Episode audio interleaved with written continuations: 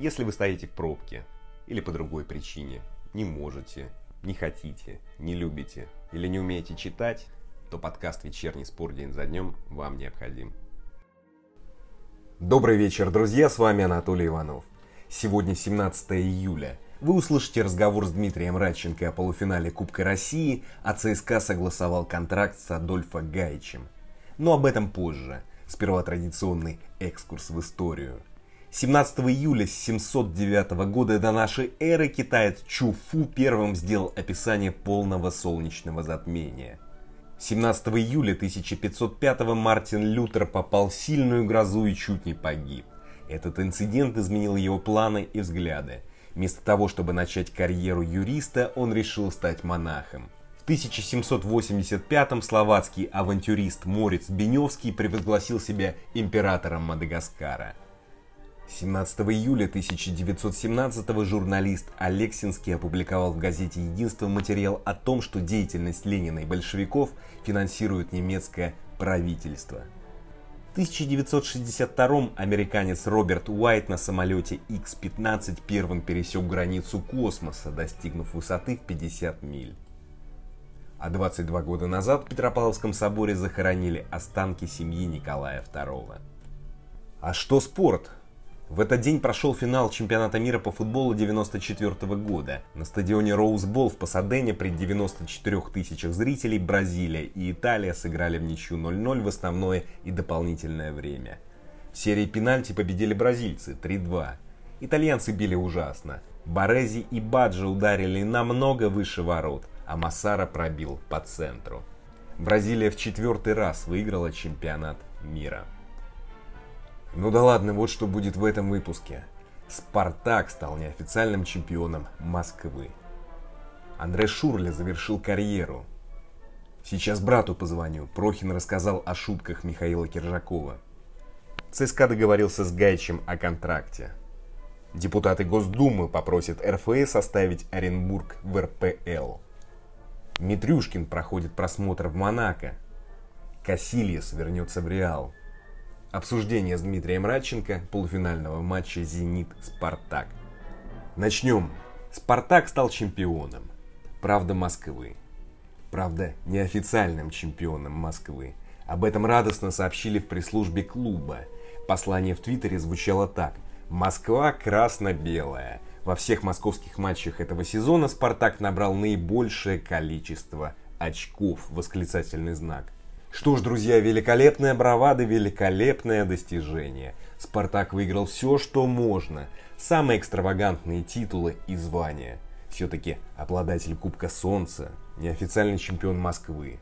И мне вспоминаются африканские диктаторы, например, Иди Амин, ведь его полный титул звучал так.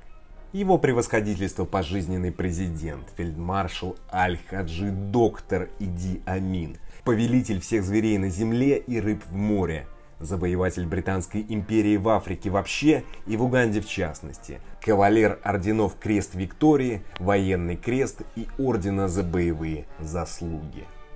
Интересно, а что сказал бы Идиамин, увидев, как Спартак взял Кубок Солнца? Остаемся в Спартаке. Нападающий Андре Шурле завершил карьеру в 29 лет – Прошлый сезон игрок Боруссии провел в «Спартаке» в аренде. И провел неважно.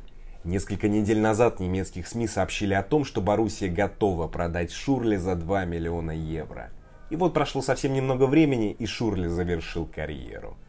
Что ж, прогнозируемый исход, и немец молодец, что не стал мучить себя и окружающих. Ведь у него оставался год контракта с Боруссией с зарплатой в 7 миллионов евро в год. Тому же я уверен, что если не Боруссия, то он бы смог бы найти себе команду, хоть и с меньшей зарплатой, но все-таки зарплатой.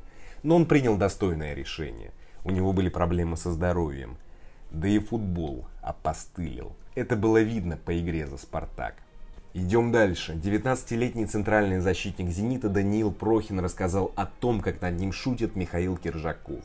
В интервью пресс-службе «Зенита» Прохин заявил, «Михаил забавный молодой человек. Его брат Александр – мой главный тренер в сборной, поэтому, когда я что-то не так делаю на тренировке, Михаил шутит. Сейчас брату позвоню, больше не вызовет в сборную. Но пока не звонил, сказал Прохин. Друзья, а я скажу о другом. Мне понравилось, как действовал Прохин в предыдущих матчах. Но надеюсь, что в следующем сезоне он уйдет в аренду и не повторит ошибку Мусаева, который засиделся на лавке. Уже в 19 лет Прохин может стабильно играть в основе клуба середняка или аутсайдера РПЛ. Если он уйдет в аренду и проведет полный сезон на уровне РПЛ, то «Зенит» может получить отличного защитника с российским паспортом через пару лет. А такого очень давно не происходило с «Зенитом». Идем дальше. Сказание о переходе аргентинца Адольфа Гайча в ЦСКА заканчивается. Агент 21-летнего форварда Сан-Лоренцо заявил Метарейтингс. Как я уже говорил, сделка официально закрыта. ЦСКА достиг всех договоренностей и с нами, и с Адольфо, и с Сан-Лоренцо. Пока трудно сказать, когда ЦСКА официально объявит о переходе. Все уже согласовано, но нам нужно дождаться юридических правок и решить некоторые вопросы с документацией, сказал агент. Позже Гаич, выступая на аргентинском телевидении, подтвердил скорый переезд в Москву. Друзья, интересно будет посмотреть на игру аргентинского клона Дзюбы. Но меня смутили слова агента, сказанные несколько дней назад. Он заверил, что клиент не перейдет в ЦСКА и добавил, что на 100% не перейдет. И как это понимать? Неужели он все-таки выбил из ЦСКА подъемное? А еще странно, что они активизировались другие клубы – ведь о переговорах с ЦСКА было известно. Неужели в ЦСКА знает то, что не знают другие клубы? И наоборот. Один из главных молодых талантов Аргентины ведет несколько недель публичные переговоры с ЦСКА. И ни одна команда мира не пытается его перехватить. Странно это, согласитесь. Идем дальше. Депутаты Госдумы попросили РФС оставить Оренбург в РПЛ. Об этом в Инстаграме заявил депутат Игорь Сухарев. Он написал, мы с коллегами, невзирая на принадлежность к разным политическим партиям, единодушно приняли решение направить письма министру спорта, президенту РФС и президенту РПЛ, в котором попросили рассмотреть возможность сохранения Оренбурга в премьер-лиге, написал Сухарев. Как вы помните, друзья, Оренбург вылетел в ФНЛ, и у меня вызывает неоднозначные эмоции инициатива депутатов. С одной стороны, да, Оренбург попал в неравные условия – им засчитали два технических поражения из-за вспышки COVID-19 в команде, в то время как матчи других зараженных команд переносили. Но с другой стороны, а разве есть справедливость в российском футболе? А разве есть в чем-то вина, например, клубов ФНЛ? Их чемпионат прервали. Например, тоже торпеда, которое шло на третьем месте, наверняка рассчитывала, что продолжит борьбу за выход в РПЛ. Так что неоднозначно все. Идем дальше. 24-летний российский вратарь Антон Митрюшкин находится на просмотре в Монако. Сегодня он вышел на 34-й минуте товарищеского матча против бельгийского Серкль Брюге и отстоял на ноль. В конце июня Митрюшкин ушел из швейцарского Сиона и стал свободным агентом. Что ж, Митрюшкин молодец. Возможно, он не хочет возвращаться в Россию, а хочет играть в Европе. И у меня другого объяснения нет. Уверен, что ему не раз делали предложения российские клубы. Российские вратари давно не играли на высоком уровне в Европе, и думаю, поступки и игру Митрюшкина оценит Станислав Черчесов.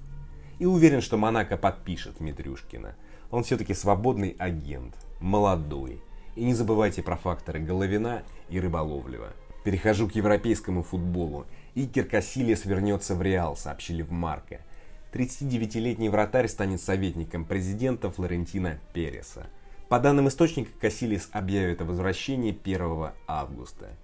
1 мая 2019 у Кассилиса случился инфаркт во время тренировки Порту. Вратарь восстановился, продолжил тренировки, но после этого не играл. В феврале 2020 завершил карьеру и остался работать в португальском клубе. Теперь перехожу к главному футбольному событию выходных. В воскресенье 19 июля пройдут полуфиналы Кубка России – в 13.00 Урал примет Химки, а в 18.30 Зенит сыграет против Спартака в Петербурге. Что ждать от матча на Газпром-арене? Ожиданиями поделился бывший нападающий Зенита и Спартака Дмитрий Радченко. Слушаем.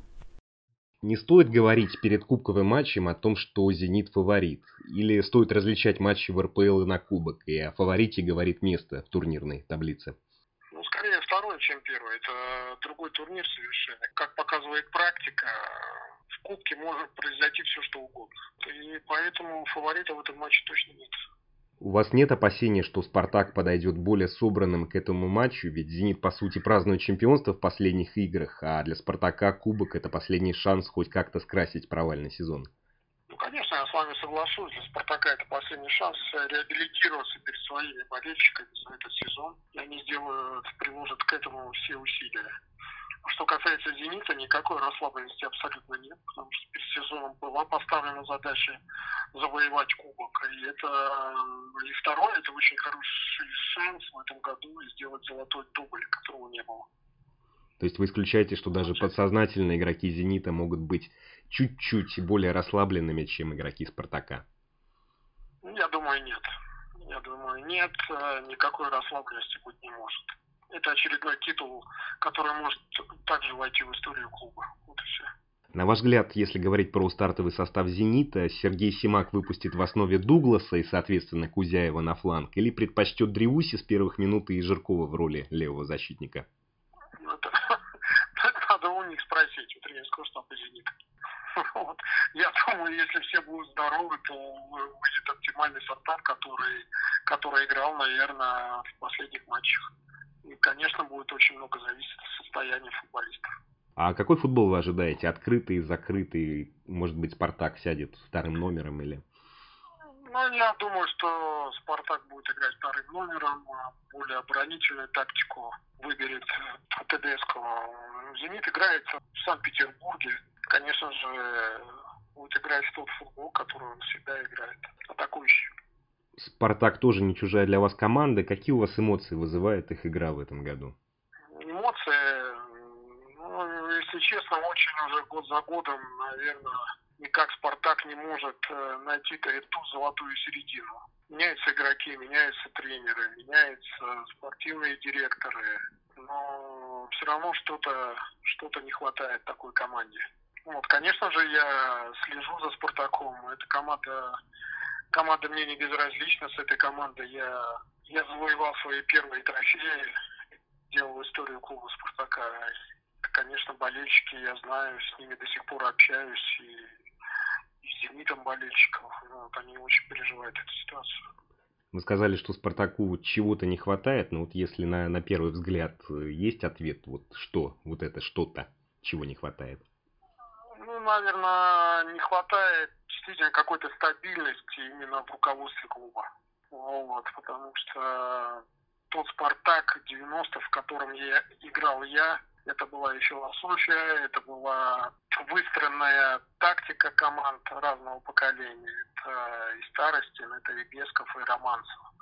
И думаю, что не нужно было нужно было э, поступить мудро и продолжать эту философию. Как это продолжает Барселона до, до, до сих пор? И последний вопрос. Какой сценарий игры вы прогнозируете? И ваш прогноз на исход? Какой сценарий? Я думаю, сценарий будет, э, игра будет сложная. Сложная для, для «Зенита». Вот, и для «Спартака» тоже Будет очень интересно посмотреть, если Спартак пропустит, наверное, нужно, будет поменять тактику, идти отыгрываться, как будет играть Зенит. Очень интересно посмотреть дуэль тренеров. Сценарий будет э, такой, что Спартак будет играть, э, скорее всего, от обороны, Зенит будет атаковать. Какой результат, я думаю, Зенит выиграет 2-0. Что ж, спасибо Дмитрию Радченко, спасибо, друзья, и вам. На этом все, встретимся в понедельник. А теперь немного безе. Música